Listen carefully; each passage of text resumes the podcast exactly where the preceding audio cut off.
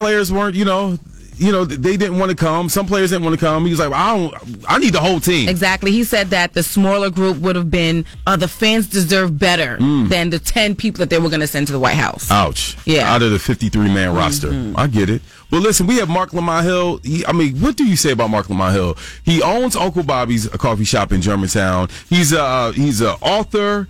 He's a professor. He's a CNN analyst. He's a all around great guy. How you doing, Marc Lamont Hill?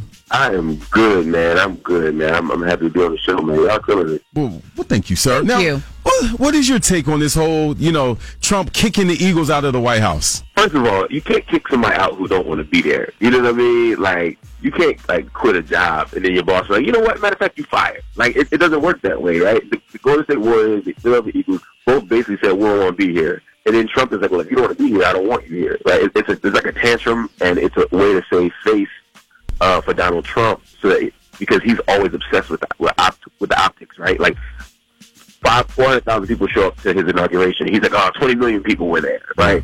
He, he wins the- election, but doesn't get as, as many votes as other people. But he lies and says, oh, it's because illegal Mexicans were voted voted in the election for Hillary. He always has a reason to make things look better than they actually are.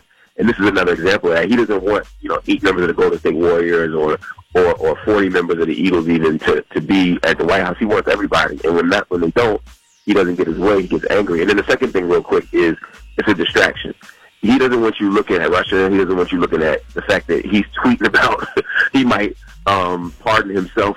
Uh, he, he, he doesn't want you to think about, uh, you know, uh, job numbers although they weren't terrible this month, you know, the big picture, they're still not what they should be he, he basically says, all right, whenever something bad happens to me, I'm going to create some crazy thing over here so that my base gets excited. Look what I did to these black people. What do you think of the players that were still going to go to the White House regardless of what was happening? I, I mean, look, everybody has the right to do what they want to do. Uh, if they went because it's their job to do so, you know, if they went because they believe in Donald Trump's administration or because they just asked about being in the White House, they don't care who the president is. Those are all reasons that I understand, even though I disagree with them. Uh, I don't clown the players that do, but what I will say is every player in the NFL at this point, especially the black players, have to see what's going on. Last week, the NFL uh, changed the rules basically to make it against the rules to protest, trying to appease Donald Trump. And this is what happens when you appease a bully, you give in a little bit, they just take more. So even when the, the NFL owners try to kiss Donald Trump's butt, what happens this week? He still puts these black players in their place by telling them, if you don't stand, you can't come to my house. And it's really the people's house. So it's just another form of disrespect.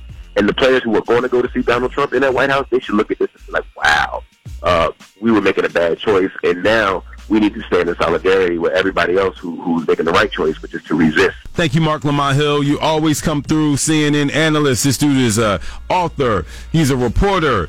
He's a professor. And you also own Uncle Bobbie's Coffee Shop. What's going on? Because I know it's a busy weekend. Uncle Bobbie's Creating Books in Germantown. We got three great crazy events this weekend that I want people to go to. Well, actually, t- tomorrow, uh, Thursday, we have Darnell Moore, the, the brilliant author, coming in.